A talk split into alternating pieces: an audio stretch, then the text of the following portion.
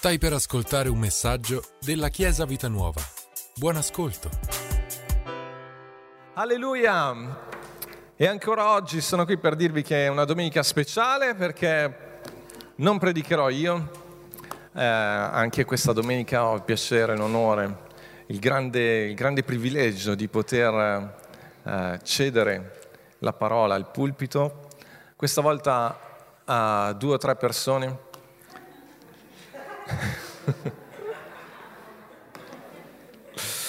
Quindi io non so se questo serve a voi, no, allora lo porto via. E, um, predicheranno Dalila, Elisabeth, Manuel e vediamo cosa hanno nel loro cuore. Amen, Chiesa, accogliamoli con un applauso.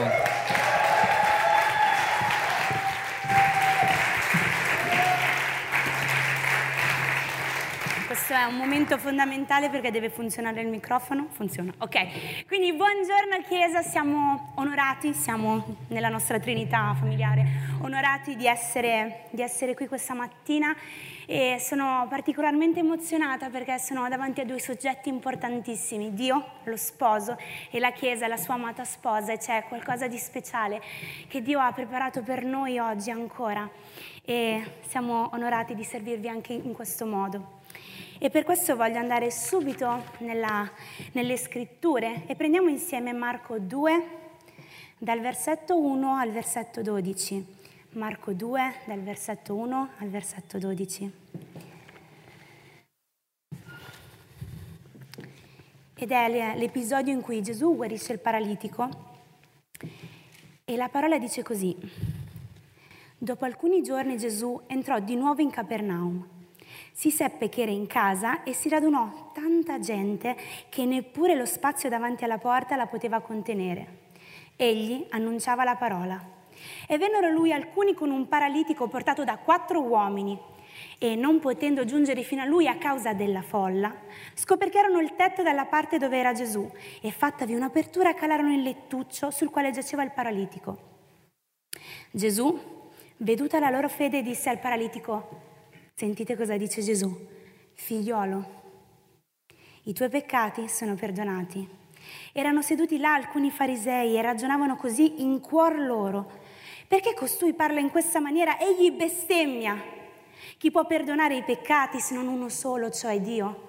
Ma Gesù capì subito con il suo spirito che essi ragionavano così dentro di loro e disse, perché fate questi ragionamenti nei vostri cuori? Che cosa è più facile dire al paralitico i tuoi peccati sono perdonati oppure dirgli alzati, prendi il tuo lettuccio e cammina? Ma affinché sappiate che il figlio dell'uomo ha su tutta la terra autorità di perdonare i peccati, io ti dico, disse al paralitico, alzati, prendi il tuo lettuccio e va a casa tua. Ed egli si alzò e preso subito il lettuccio se ne andò via in presenza di tutti, così che tutti si stupivano e glorificavano Dio dicendo una cosa così non l'abbiamo mai vista. E questa predicazione oggi si intitola proprio così, non ho mai visto nulla di simile. E andiamo a vedere la storia, che cosa succede? Succede che Gesù è a Capernaum, lui sta predicando la parola, c'è tanta gente, ok? E poi c'è questo paralitico portato da questi quattro amici e questi quattro amici a un certo punto vengono fermati da un ostacolo, la folla.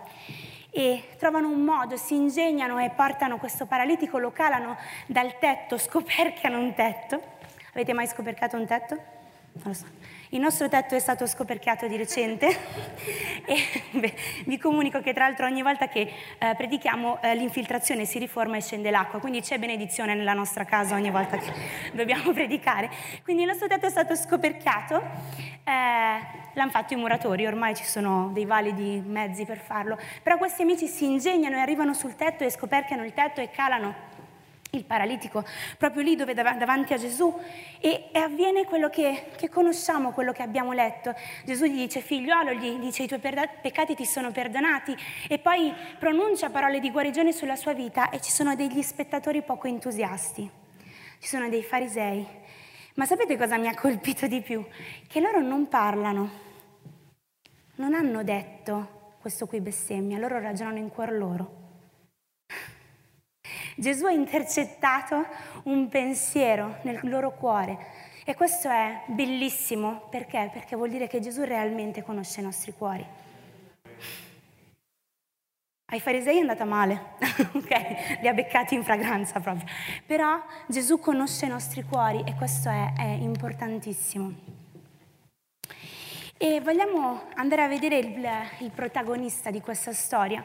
E lo so che tutti penserete, beh, il protagonista è Gesù, facile, risposta facile. Quando si risponde Gesù, anche la scuola biblica è sempre la risposta giusta. Ma oggi voglio guardare da un'altra prospettiva vedere come protagonista il paralitico, perché in questa storia la sua vita è cambiata. E voglio accompagnarvi a, nel vedere questa condizione di paralisi come qualcosa di più, qualcosa più vicino a noi rispetto a, a, una malattia da cui guarire, ma proprio come una condizione di vita, è una condizione in cui molto spesso ci troviamo e che forse non riconosciamo di vivere quella cosa, di vivere quella paralisi. E voglio raccontarvi quando per me è stato così. L'anno scorso, a marzo, abbiamo scoperto di aspettare il nostro primo figlio e subito dopo ad aprile in realtà abbiamo scoperto che la gravidanza si era fermata, era una visita di routine. E, e quell'anno è stato difficile per molti l'anno scorso, c'è qualcuno che ha vissuto delle difficoltà? Ok? Quindi stato, era già molto difficile di suo, uh, incertezze economiche, arriva una, glo- arriva una pandemia globale, incertezze economiche, distanza, mascherine che ormai ci siamo abituati, però è stato qualcosa di nuovo. E, e anche come Chiesa abbiamo vissuto diverse difficoltà, diverse, diverse sì, difficoltà. E, e in quest'anno scoprire che aspettavamo un bambino era stato per noi come dire è una cosa bella è la cosa bella di quest'anno. E capite bene che in un secondo ci siamo sentiti genitori, in un secondo dopo abbiamo dovuto abbandonare questo status e lasciarlo lì. E in tutto il percorso che abbiamo fatto, perché Chiesa Dio è grande, è meraviglioso e la sua gioia e la sua consolazione riempie i nostri cuori e questo è innegabile, però è stato un percorso. E quindi in tutto questo percorso, um, dentro di me, io sapevo che avevo una certezza e quella certezza era Dio. E anche se non capivo, anche se avrei voluto, eh, come diceva Alex la settimana scorsa, litigarci un pochettino face to face, capivo che tutto il bene della mia vita, tutto quello che di buono stavo vivendo in quel momento, perché mentre c'era questa grande tristezza, cose meravigliose comunque avvenivano anche in quell'anno, veniva da Dio, quindi Dio era la mia certezza. E l'anno scorso abbiamo vissuto i primi culti online e c'erano Zé e Keila che ci accompagnavano da casa loro, eh, vivevano ancora a Brebbia e adesso vi svelo uno dei grandi backstage. La casa di Osè e Keila non ha mai avuto uno studio vero e proprio. Quello che vedevate era la loro camera da letto. e quindi um, loro hanno dato il meglio di quello che avevano e sono stata grata per quel tempo perché ci hanno accompagnato in momenti veramente molto profondi di lode e adorazione anche in quella situazione. Ma poi subito dopo uh, che abbiamo scoperto appunto di aver perso il bambino era tempo di ritornare fisicamente in chiesa, hanno riaperto le chiese e potevamo finalmente tornare a cantare e per quanto io possa essere grata a Keila per aver L'ho dato in quel momento, volevo farlo anch'io, chiesa, volevo dare anch'io, cioè, per favore, datemi modo. E quindi ero così felice di poter tornare fisicamente senza nessun limite, perché il mio limite personale è non avere uno strumento che mi accompagna, e, e poterlo dare insieme a voi e anche insieme al gruppo Lode. E mi ricordo che quando i pastori hanno scritto, hanno riaperto le chiese, ho subito scritto Osè, ho detto dai vediamoci su subito, organizziamo prove qua, io e te dobbiamo vedere, non canto qua da un mese e mezzo, adesso non so più come si fa, come si respira, non lo so.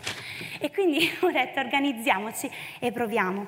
Mi ricordo che quella sera era, vedevamo Osè e Keira dopo tanto tempo fisicamente e, e l'avete vissuto tutti, l'emozione del primo incontro dopo la quarantena, penso che potete capire questo. Ma ancora di più io ho visto Diego quella sera, ho visto quel pancione così grazioso ehm, che proprio portava una felicità immensa nella mia vita perché mi confermava ancora di più che la vita vince sulla morte. E quindi entro in quella casa, vedo Diego, ma ho poco tempo di guardare Diego perché cosa dice? Dai su andiamo a provare. E quindi andiamo in, nella camera studio e iniziamo a provare e stavamo provando una canzone che cantiamo spessissimo in chiesa che è Non ti fermerai, che nel ponte dice è qui la mia vittoria, so che miracoli io vedrò. E mi ricordo che fin in realtà dalle prime parole di quella canzone io sentivo come un vuoto. Mm, è come se non riuscissi a sentire la sensibilità delle parole che stavo pronunciando. Chi mi conosce bene sa che io mi siedo in, una, in un modo osceno, cioè sono tutta intrecciata con le gambe e quindi mi capita spesso che il mio piede si addormenti e quindi quando lo metto giù, anche a voi vi si è addormentato un dito, un piede, potete capire, ok? Quando lo metto giù perdo la sensibilità ed è come se non riuscissi a sentire il pavimento che c'è sotto. La sensazione che provavo io nel cantare quelle parole era simile. Non, non, sentivo la sensibilità di quelle parole, quelle parole che per molto tempo avevano avevano convinto la mia vita, avevano convinto voi come Chiesa nel cantarle, in quel momento era come se fossero vuote. E mi ricordo di aver provato un disagio dentro di me fortissimo, qualcosa era diverso. Mi ricordo che mi sono fermata e Osè si è ritrovato davanti al pianto di una donna. E mi fa un sacco ridere questa cosa, perché se penso che sua moglie in quel periodo era incinta, quindi ormoni piangenti già pre- presenti in casa, lui si è ritrovato davanti a me, io piangevo e io gli ho detto proprio, io ho paura. Io non so cosa succederà domenica, so che ho voglia di tornare, so che ho voglia di adorare Dio e di ringraziarlo per tutto quello che, che, è successo, per tutto quello che ha fatto nella mia vita, nonostante tutto, però io ho paura. E mi spiace Osè, ma non mi ricordo che cosa mi hai detto. okay? Avrà fatto sicuramente uno di quei discorsi alla Do Casal, se hai bisogno di un discorso profondo vai da Osè dopo, io ti assicuro che su un qualunque argomento lui saprà dirti la sua. Um, una volta l'ho visto anche dare istruzioni su come camminare sui tacchi, quindi uh, veramente spazia su delle materie pazzesche, quindi uh, rivolgetevi a Osè se avete bisogno di qualche consiglio pratico. Però quella volta io non ricordo quali siano state le sue parole. Sapete cosa ricordo? Ricordo una persona davanti a me che ha accolto il mio dolore. Perché come vi ho detto prima, durante tutto quel periodo io non ho perso la fede. Io credevo in Dio ed era il fondamento, proprio la base, era quello che alimentava la mia vita. Ma c'era stato un freeze, c'era stato un, una parola sono in inglese, freeze, c'era stato un congelamento, qualcosa si era fermato. Ed è come quando compri la tua fettina di carne e la metti in congelatore. Non la puoi mangiare se non la scongeli. Sai che ce l'hai, sai che hai la soluzione per la cena che vorresti cucinare, ma se non la tiri fuori e non la cucini non puoi usare quella fetta di carne. Qualcosa nella mia vita era paralizzato, qualcosa nella mia vita era congelato e avevo bisogno di sì, di portare proprio eh, questo nuovo calore nella mia vita, questo qualcosa che potesse sciogliere. E Osè in quel momento non, è, non, ha fatto grandi cose, ma sapete cosa ha fatto? Ha fatto esattamente come questi quattro amici. Ha preso una stuoia, l'ha srotolata, ha preso la mia vita, ce l'ha messo sopra e insieme ad altre persone che in quel periodo sono state fondamentali, ha preso la mia vita e l'ha portata davanti a Dio. Punto. Non ha fatto non poteva farmi grandi, dis- poteva farmi grandi discorsi, anche più grandi di quelli che mi ha fatto, però in quel momento il suo accogliere il mio pianto, il suo accogliere le mie paure hanno fatto questo per me, mi hanno portato lì dove dovevo essere. E questo ha cambiato la mia vita e sono arrivata quella domenica qui in chiesa, non posso girarmi di qua, ok. Um, sono arrivata quella domenica in chiesa che realmente era cambiato qualcosa dentro di me, ero stata alla presenza di Dio, avevo vinto quelle paure. E um, quindi tutte le volte poi che ho letto questo episodio ho sempre pensato che il paralitico avesse perso la fede. Ma sapete Chiesa, studiare, studiare fa sempre bene perché sono andata a studiarmi questo episodio. In realtà quando Gesù dice di aver visto la fede, vede la fede dei quattro amici, ma vede la fede anche del paralitico. Quindi tra me e il paralitico non c'era differenza. Tutte e due avevamo fede, ma tutte e due avevamo i muscoli ammorbati, appesantiti, eravamo catatonici davanti a una situazione e non potevamo muoverci. Ma sapete cosa è più brutto di avere un muscolo che non funziona e non avere nessuno che possa compensare quel movimento, non, non avere nessuno che ti possa portare a soddisfare il tuo bisogno? Non sei solo, io questa mattina voglio dirtelo, non sei solo, sii sincero. Se c'è qualcosa nella tua vita che è fermo, che è catatonico, che è ammorbato, che è paralizzato, parla con i tuoi amici. Ci sono amici intorno a te, non sei solo. E, e realmente la fede di quest'uomo, unita alla forza fisica dei suoi amici, ha cambiato la sua situazione. Ci sono dei momenti della nostra vita, delle situazioni che ci fanno proprio sentire così. Ed è giusto e buono che impariamo a chiedere aiuto, a essere sinceri con noi stessi e andare a prenderci quella soluzione nell'unico modo in cui possiamo in quel momento perché le nostre gambe non ci stanno sostenendo, non è un problema, io ho qualcuno che srotola una stuoia, che mi mette sopra che mi porta davanti alla presenza di Dio perché lì trovo la soluzione. E c'è un ostacolo che questi amici eh, non avevano messo in conto. Avevano fatto i conti con il peso e con l'ingombro della tua vita, sì, ma non, non, gli è importato in quel momento, ti hanno preso e ti hanno messo su quella stuoietta. Ma a un certo punto arrivano davanti a una folla. Folla. Voi pensate di avere rimosso il concetto di folla solo perché ci sono vietati gli assembramenti, vero? Ma siete degli illusi come mi ero illusa io. Il concetto di folla la vediamo ogni volta che andiamo al supermercato. E sfido chiunque a dirmi che nel periodo prefestivo di Pasqua recentemente non abbia trovato una folla di carrelli eh, al supermercato. E la folla è un po' proprio, la folla di questa storia è un po' come la folla del supermercato.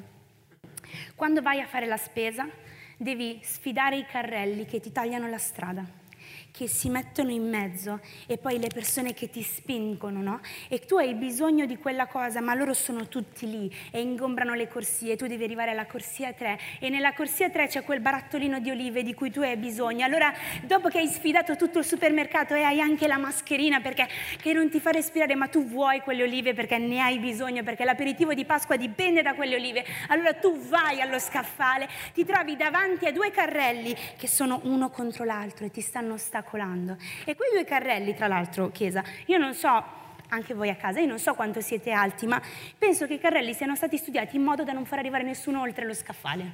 Io devo parlare con un ingegnere di questa cosa, però è impossibile. E sapete cosa succede? Che tu vorresti spostare il carrello, però oggi intanto ti fai il problema della distanza sociale, quindi dici ma potrò toccare il carrello di un'altra persona? Non lo so, non vi risponderò oggi a questa cosa ma soprattutto la persona, il proprietario del carrello, è a un millimetro dal carrello. Quindi se solo tu osi spostarlo, come minimo gli passi il piede. E se vuoi chiedergli, scusi, mi può spostare il carrello? Hai la mascherina, quindi o devi sussurrare, ma nel frattempo c'è l'annuncio che hanno aperto cassa 6, ok? O devi urlare e se urli sembra che sei arrabbiato. Quindi che fai? Eh, resti lì un attimino ad aspettare che questi carrelli si spostano a guardare quel barattolo di olive, che è l'ultima cosa che ti restava nella lista della spesa. Questa immagine quotidiana, anche un po' comica se volete, sul momento mica tanto comica perché insomma è un po' una tragedia dei giorni moderni, però ci, ci, fa vedere come la folla fa proprio questo nella nostra vita. La folla ci vuole impedire di arrivare a quello di cui abbiamo bisogno. La folla è quel carrello, è quella persona che si mette davanti a te e la tua soluzione. Nella folla non ci sono solo persone, in quella folla davanti a Gesù c'erano bisogni. Nella folla ogni persona guarda nella sua direzione, non sta guardando verso di te, non si sta preoccupando del tuo bisogno perché ha il suo bisogno, ha il suo bisogno personale da soddisfare, sta cercando una soluzione per se stesso. La folla non ti ascolta, Chiesa, la folla neanche ti sente, non ti percepisce. E senza neanche accorgersi, la folla ti schiaccia. E se tu sei un paralitico, e ti trovi davanti a una folla, è finita. Ma se tu sei un paralitico e ti trovi davanti a una folla e hai con te quattro amici che hanno una soluzione, che stanno credendo nel tuo cambiamento, allora per te non è finita, allora per te c'è una soluzione. E questa mattina io desidero che proprio possiate capire che la vostra vita non è insignificante. La tua vita è importante per qualcuno, ma la tua vita è importante per qualcuno proprio qui, in questo luogo. La tua vita è importante per qualcuno proprio lì in casa tua, la persona che è accanto a te. O se vivi da solo, c'è sicuramente qualcuno che si sta preoccupando per te e che crede nel valore della tua vita. Quindi io questa mattina desidero che possiamo fare una cosa molto semplice. In questo momento, se vi serve chiudere gli occhi, chiudete gli occhi, ma desidero che potete, possiate pensare qualche secondo a una persona che è qui intorno. E in modo molto semplice, senza, senza bisogno di alzarci, senza bisogno di muoverci, possiate guardare quella persona e potergli dire proprio questa frase semplice, tu sei importante per me, io voglio prendermi cura di te. Facciamolo adesso, Chiesa, prendetevi qualche minuto e proprio pensate, può essere vostro marito, vostra moglie che è lì accanto a voi, può essere vostro figlio, però facciamolo ora. Come ha detto il pastore Fabio prima, spezziamo un po' questo, questo silenzio. Sì, facciamolo, è bellissimo vedervi, facciamolo. Tu sei importante per me, io voglio prendermi cura di te. Mara, tu sei importante per me, io voglio prendermi cura di te. Mia figlia ha il termine il 22 agosto come te.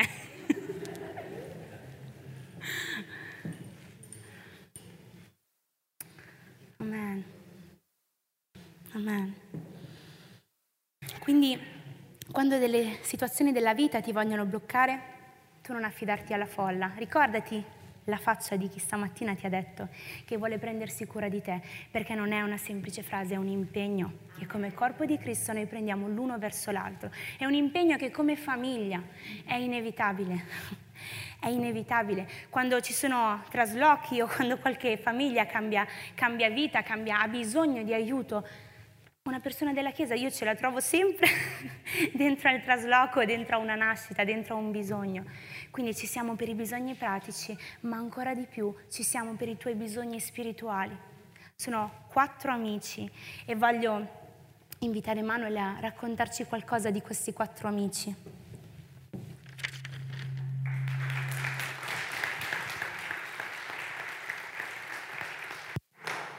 Grazie Dalila. Il microfono funziona? Sì, funziona. Funziona. Ce l'ho fatta ad accenderlo. Gli amici. Premessa. Non parlerò del programma televisivo di Maria Di Filippi.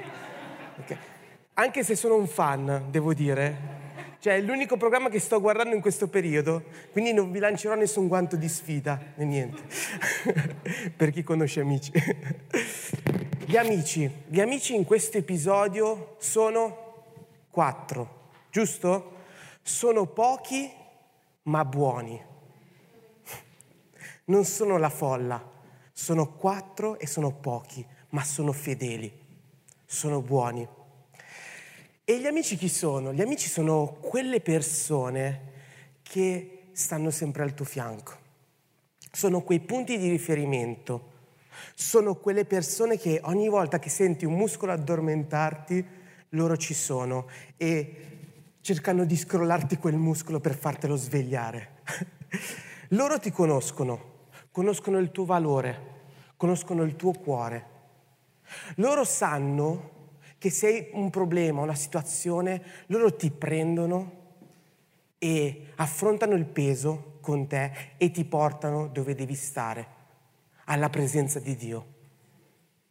Loro non, non, vedono il peso, il tuo peso. Qualcuno mi ha detto che sono dimagrito, qualcuno mi dice che sono ingrassato, però non vedono il tuo peso, non vedono il mio peso, non vedono quanto tu sia ingombrante. Loro ti prendono e ti portano. Punto. Loro non si preoccupano delle tue difficoltà, loro ci sono sempre. Loro sono con te, qualsiasi cosa accada. Loro non si abbattono davanti al primo ostacolo, loro conoscono veramente il tuo valore, sanno chi sei, sanno che sei importante, sanno che sei prezioso e loro piuttosto che lasciarti in quella situazione si prendono a carico i tuoi problemi e vanno insieme, con, insieme a te a percorrere quella strada e ti supportano e ti sopportano. Amen, Chiesa? E um, l'agire di questi quattro amici ci riporta a quattro caratteristiche da ricercare in un vero amico. E oserei dire che sono quattro caratteristiche fondamentali. E in queste caratteristiche io farò un confronto con l'amico per eccellenza, che questa volta è Gesù, il protagonista per eccellenza, Gesù. Quindi, se avete carta e penna, mi raccomando, segnate queste quattro caratteristiche. La prima caratteristica è la solidarietà.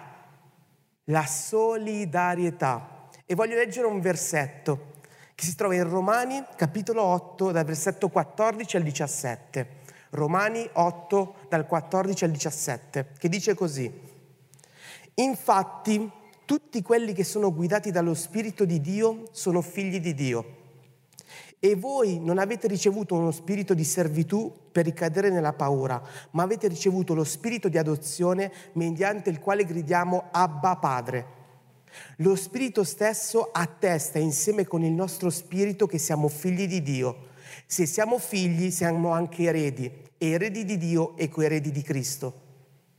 Dio, vediamo in questo passo che Dio non ci fa mai sentire estranei. Lui ci include nella sua vita e ci fa sentire parte della sua famiglia e del suo progetto. Dio ci fa sempre sentire parte del suo progetto e di quello che lui vuole fare. E voglio raccontarvi un aneddoto divertente che mi è capitato un po' di tempo fa, un po' di anni fa. Un mio amico mi aveva invitato alla festa di, un, di compleanno di un suo amico, ok? Arrivo a questa festa e mi accorgo che non conoscevo nessuno. Nessuno.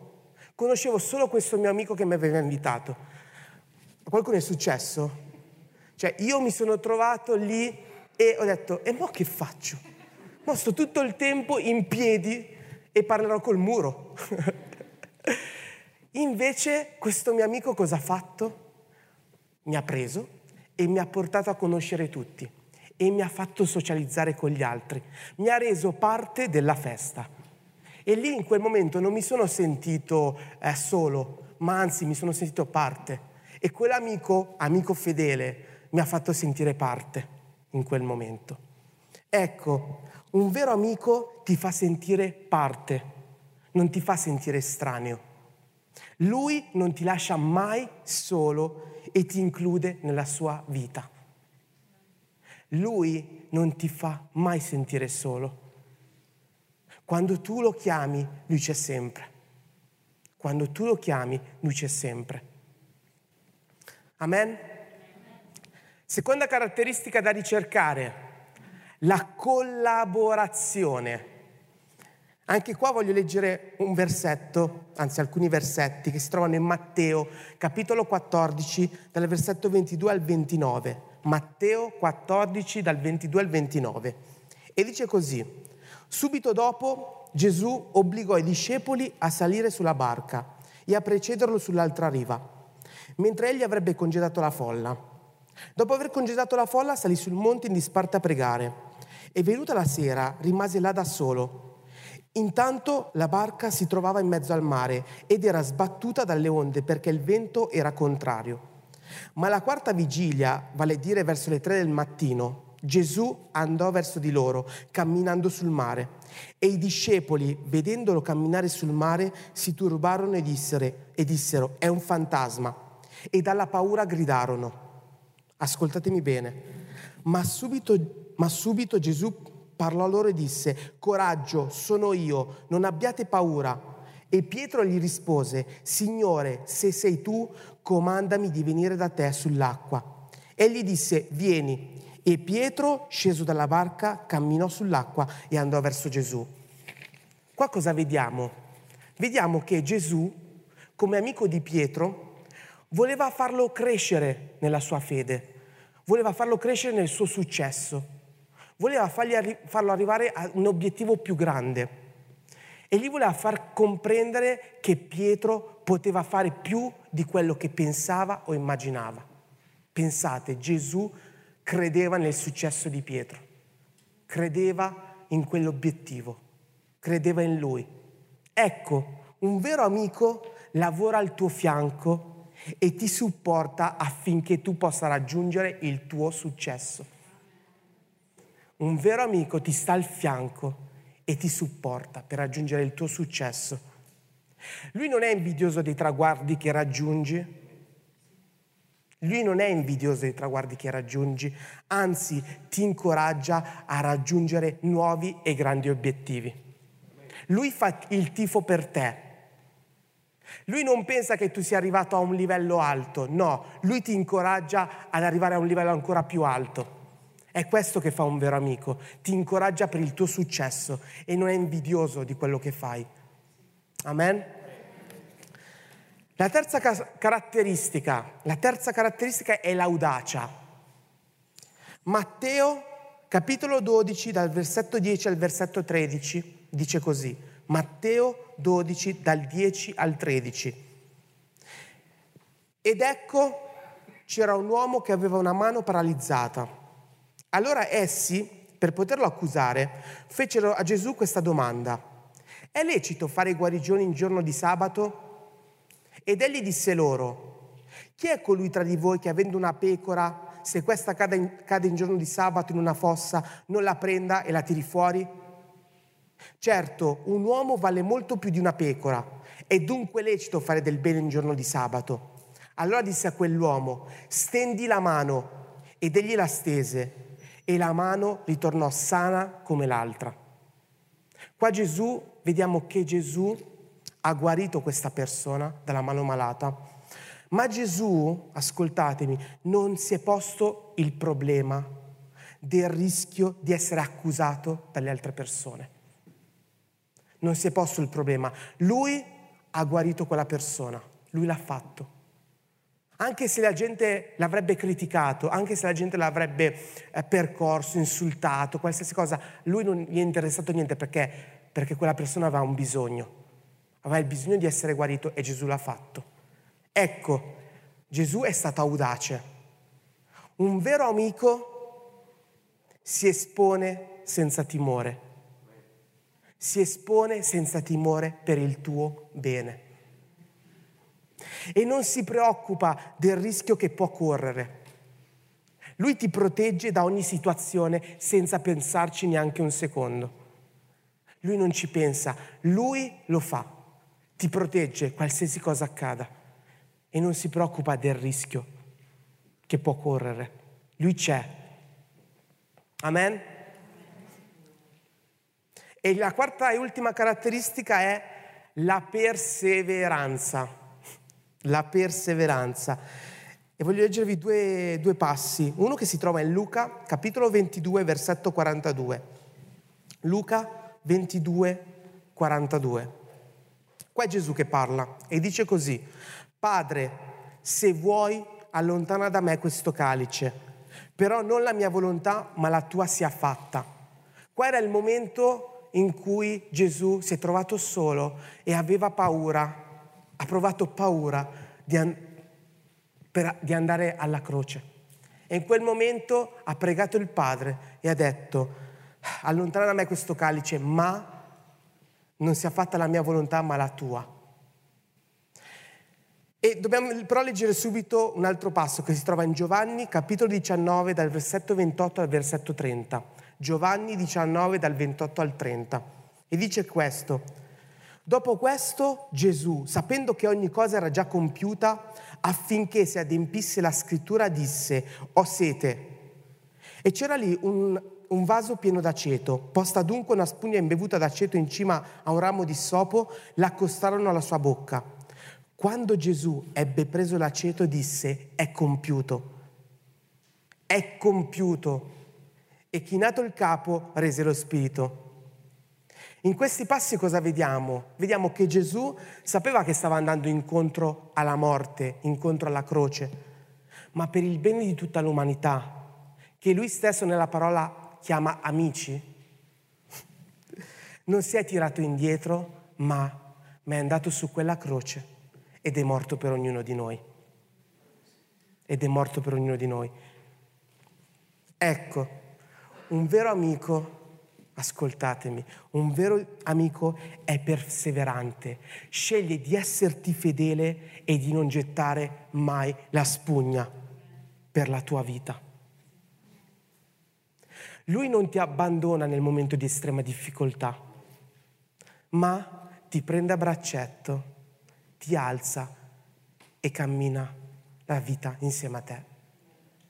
È perseverante. Gesù è stato perseverante e un vero amico è perseverante per portarti a un successo più grande. Amen, Chiesa? E come ho detto all'inizio, il paralitico aveva pochi amici ma buoni. Ecco, noi dobbiamo circondarci di amici che portano buoni frutti nella nostra vita. Noi dobbiamo circondarci di amici che credono in noi stessi, che credono in noi. E se invece ci circondiamo di persone che non credono in noi stessi, che ogni volta trovano un problema nella tua vita, ecco, queste persone, mi spiace, ma non arriveranno a scoperchiare un tetto per te. Non arriveranno a scoperchiare un tetto e a calarti giù nel momento di difficoltà, anzi ti lasceranno in quello stato di paralisi.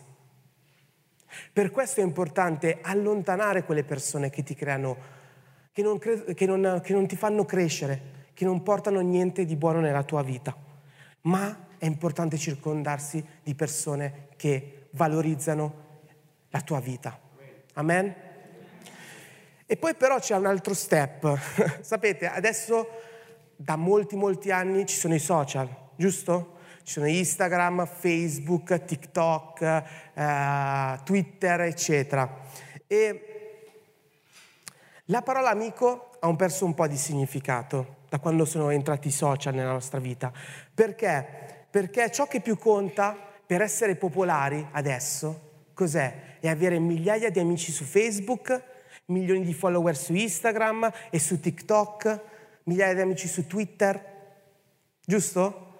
E tra parentesi, non sto parlando male dei social, anzi sono una grande risorsa, ma, ma è importante non lasciare che migliaia di persone virtuali che neanche conosciamo decidano della nostra vita. Decidano della nostra vita. Piuttosto che condividere i propri segreti, le proprie ansie, le proprie preoccupazioni a migliaia di persone sulle piattaforme, ma circondiamoci di quattro amici, anche solo di un amico, che sia fedele, che sia sincero e che ti possa aiutare fisicamente e proprio che ti può dare una pacca sulle spalle, anche se adesso non si può, ma che ti può veramente incoraggiare a tu per tu, a faccia a faccia. Perché le, amicizie vere le conti veramente sul, sul palmo di una mano. Ma circondati di amici reali, non virtuali. Condividilo, condividi i tuoi segreti su, con loro. Amen? Amen? E poi l'ultimo personaggio che voglio descrivere, e Dalila prima all'inizio l'ha detto, eh, pensavate tutti che il protagonista fosse Gesù, in realtà qua ci sono due protagonisti, il paralitico e poi c'è il protagonista per eccellenza, che è Gesù. Gesù è il protagonista per eccellenza. E Gesù, sapete, è incredibile, perché Gesù fa delle azioni, lui agisce. E la prima azione che fa Gesù, sapete qual è? È quella di vedere. Gesù vede. E cos'è che vede Gesù? Gesù vede la solidarietà, vede la collaborazione, vede l'audacia e vede la perseveranza di quegli amici. Le caratteristiche che ho detto prima. Ma non ha visto solo questo.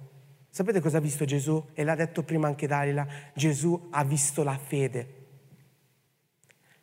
E non ha visto sol- solamente la fede degli amici? No, lui ha visto anche la fede del paralitico. Lui ha visto la fede del paralitico. E sapete perché l'ha vista? Perché come ha detto Dalila, Gesù vede i cuori, vede il cuore e ha visto il cuore di quel paralitico. Ha visto che il paralitico voleva uscire da quella situazione di paralisi che lo opprimeva. Gesù l'ha visto. E Gesù lui, ancora prima di vedere un malato, un paralitico, un peccatore, sapete lui come lo vede? Lo vede come figlio amato. Lo vede come figlio amato. E infatti Gesù non lo chiama disabile, non lo chiama paralitico, no, Gesù lo chiama figliolo. Figliolo, che è la cosa più tenera di questo mondo figliolo, neanche figlio, figliolo, perché è ancora più dolce. E questo mi ha fatto riflettere che in qualsiasi situazione noi ci stiamo trovando, ricordiamoci che noi siamo figli di Dio prima di tutto. Noi siamo figli di Dio. E ascoltatemi bene, perché? Perché non è la condizione in cui ti trovi che determina chi sei. Ascoltatemi, non è la condizione in cui ti trovi che determina chi sei. Tu non sei quello che stai vivendo tu non sei quello che stai vivendo. Tu rimani sempre figlio di Dio. E l'unica cosa che devi fare è quello di crederlo con il tuo cuore. Poi ci sono problemi, sì, ci sono situazioni difficili, sì, ma prima di tutto tu rimani figlio di Dio. E se stai vivendo un momento, un momento di blocco, di paralisi, di difficoltà, allora oggi Gesù ti dice, io voglio sbloccare la tua vita. Lo voglio e lo, e lo posso fare. Cosa dobbiamo fare noi? Ammorbidire il cuore. Lasciare che Gesù lo possa fare. Lasciare che Gesù possa togliere quella paralisi che c'è nella nostra vita. Amen? E la seconda azione che Gesù fa, e questa è incredibile, Gesù perdona. Di perdona. Perdona il paralitico. Sapete, il perdonare, il perdonare ti toglie un grande peso. Non toglie il peso solo alla persona perdonata, ma toglie il peso anche a te che perdoni. Ti, proprio ti fa cadere tutto il peso addosso. Perché? Perché il perdono ti libera da ogni pensiero di oppressione e di sfida e rende la tua, rende la tua condizione di figlio e rende importante la tua, la tua condizione di figlio. Il perdono ricostituisce il rapporto che c'è tra te e Dio. E sapete, siccome Dio è eternamente fedele, che che ti ha, per natura ti ha perdonato, lui stai tranquillo che ti perdonerà ancora oggi. Sta tranquillo che se lo ha fatto, che se ha mandato Gesù sulla croce per morire per te, per perdonarti, lui lo fa ancora oggi, perché l'ha già fatto. Dobbiamo solo crederlo. Amen.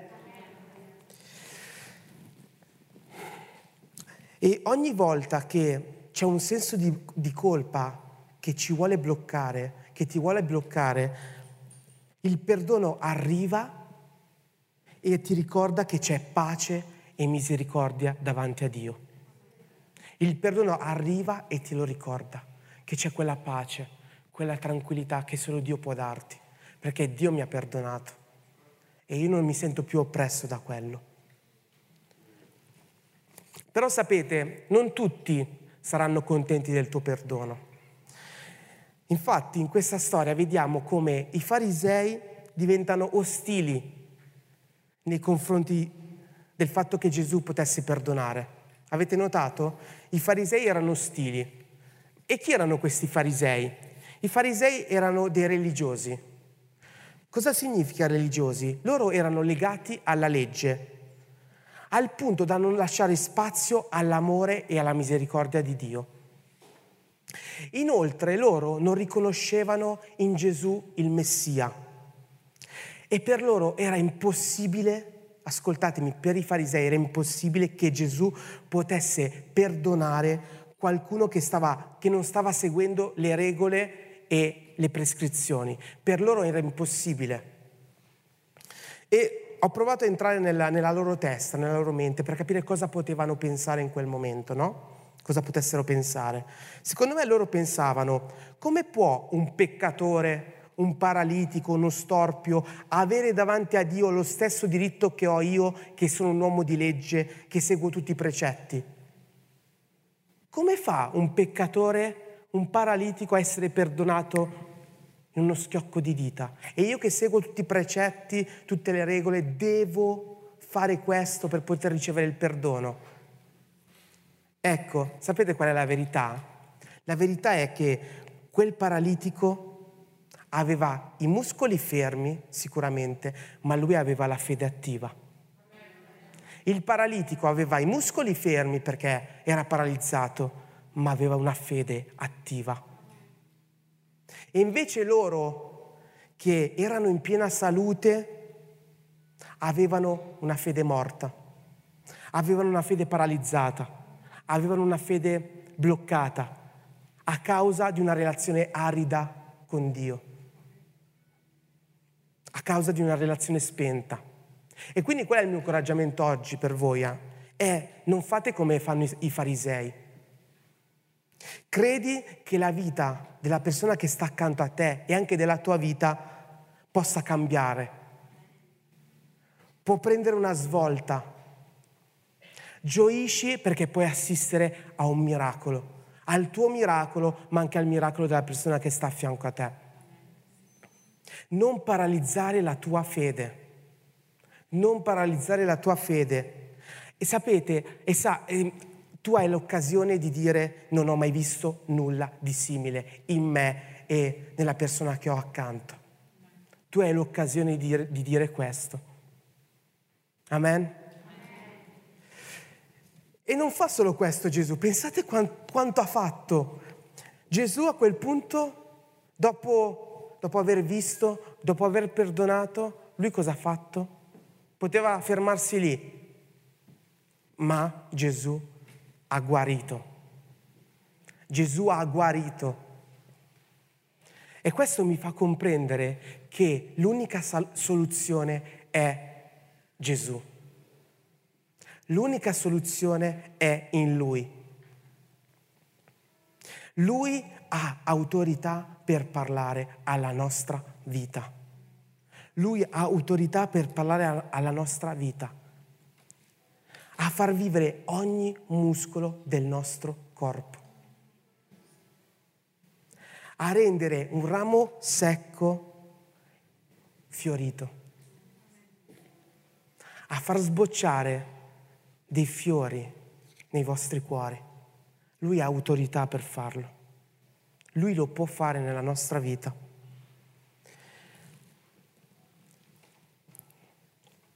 Gesù porta a compimento l'opera che è iniziato in te. E Gesù ha portato a compimento l'opera che era iniziata nel paralitico. E lui ha, port- ha potuto guardare, il paralitico ha potuto vedere che lui in quel momento stava camminando. Nello stesso modo, con voi, Gesù vi può far ritornare a camminare, a camminare Amen? Alleluia. E ora tutti, anche i farisei, più farisei del mondo, possono vedere che Dio è stato fedele nella tua vita. Tutti possono vedere che Dio è stato fedele. E mentre chiedo al gruppo Lode di, di andare alla, alle postazioni, voglio dirvi anche questo. Sapete, dopo aver guarito, dopo aver quindi, cosa ha fatto Gesù allora? Lui ha visto, ha perdonato, ha guarito. E poi cosa succede? A quel punto tu, paralitico, che non lo sei più, puoi tornare a casa. Puoi tornare a casa completamente trasformato. Per me quel tornare a casa si può concretizzare in due atteggiamenti. Ascoltatemi bene perché è importante. Quel tornare a casa si può concretizzare in due atteggiamenti. Prima di tutto potrai mostrare a tutti che la condizione di paralitico non ti appartiene più. Quella condizione di paralitico non ti appartiene più. Perché? Perché hai compreso l'amore di Dio. E qual è la casa? La casa dove stai tornando è la casa di Dio. È la casa di Dio. È una casa fatta di amore, fatta di, am- di gioia, fatta di vita, fatta di vittoria. E tutto questo lo potrai testimoniare alla tua famiglia, lo potrai tras- testimoniare ai tuoi colleghi di lavoro, lo potrai testimoniare ai tuoi compagni di scuola e le persone verranno incoraggiate dalla tua testimonianza, da quello che hai fatto, da quello che Gesù ha fatto in te. In secondo luogo, potrai tornare a vivere la tua relazione con Dio in modo autentico. Potrai tornare a vivere quella relazione con Dio che avevi perso in modo autentico, senza più sentire quel torpore muscolare. Perché? Perché ormai sei vigoroso, perché ormai le tue gambe, le tue mani, le tue braccia hanno preso vigore, hanno preso forza, il tuo cuore ha ripreso a battere con forza, con determinazione. E quindi tu sei, sai che sei degno e che sei libero di poter dichiarare, di poter proclamare vita e di poter veramente vivere una relazione con Dio al 100%. Perché? Perché non senti più il peso, non senti più l'ingombro che ti portavi dentro. Tu sei stato liberato da questa paralisi e puoi veramente tornare a camminare e a vivere con la testa alta, con la consapevolezza di essere figlio di Dio di essere figlio amato.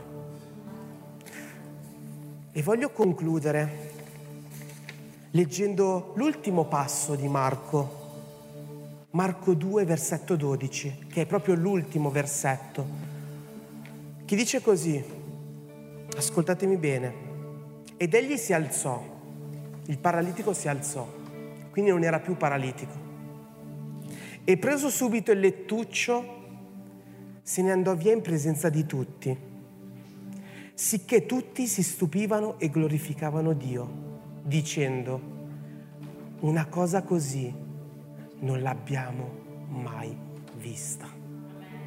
Una cosa così non l'abbiamo mai vista.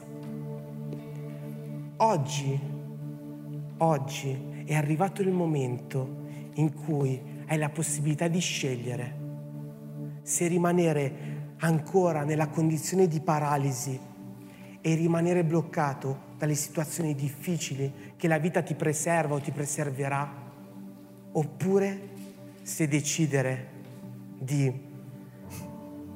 incredibile, di alzarti immediatamente da quel lettuccio fatto di rabbia, fatta di paura, di paura, fatta di angoscia, fatta di tristezza, di rammarico, di delusione. Alzarti immediatamente da quel lettuccio e, e comprendere che non sei più legato da quella condizione, perché Gesù ti ha liberato da ogni situazione, da ogni paura, da ogni ansia, da ogni delusione. E nonostante le persone magari si stupiranno di quel cambiamento.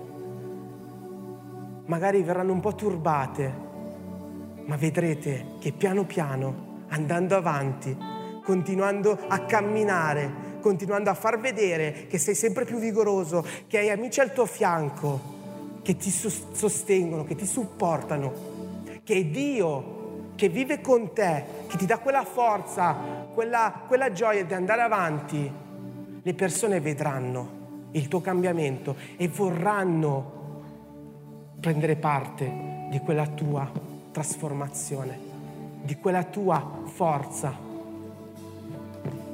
E tu sai cosa, fa, sai cosa farai? Tu prenderai quel successo, lo darai, darai gloria a Dio e inizierai a prendere vita vita, vita, vita, ogni giorno. E quindi adesso mentre il gruppo Lode canterà una canzone, io vi chiedo con tutto il mio cuore di scegliere. Oggi veramente è una scelta. Puoi scegliere se rimanere lì paralizzato oppure puoi scegliere veramente con tutto il tuo cuore di alzarti da quel lettuccio, da quella difficoltà e dire papà, Signore, Gesù, io sono qua che ti chiedo aiuto, che chiedo aiuto a te, alzami da quel lettuccio alzami da quel lettuccio e fammi rivivere. E fammi rivivere. Fammi rivivere. Amen. Amen. Vi chiedo di alzarvi e vi chiedo veramente di, di chiudere gli occhi mentre cantate questa canzone, ma veramente di scegliere oggi, di fare una scelta dal cuore, consapevoli che se state chiedendo aiuto a Dio, se volete ritor- ritornare ad avere quella relazione con Dio, basta solo avere un cuore morbido e aprire la tua bocca e agire su quella situazione e chiedere aiuto a Gesù, a Dio. Amen. Amen. Alleluia. Grazie per averci ascoltato. Rimani aggiornato attraverso i nostri canali social. Ci trovi su Facebook, Instagram, Spotify e sul sito www.chiesavitanuova.org.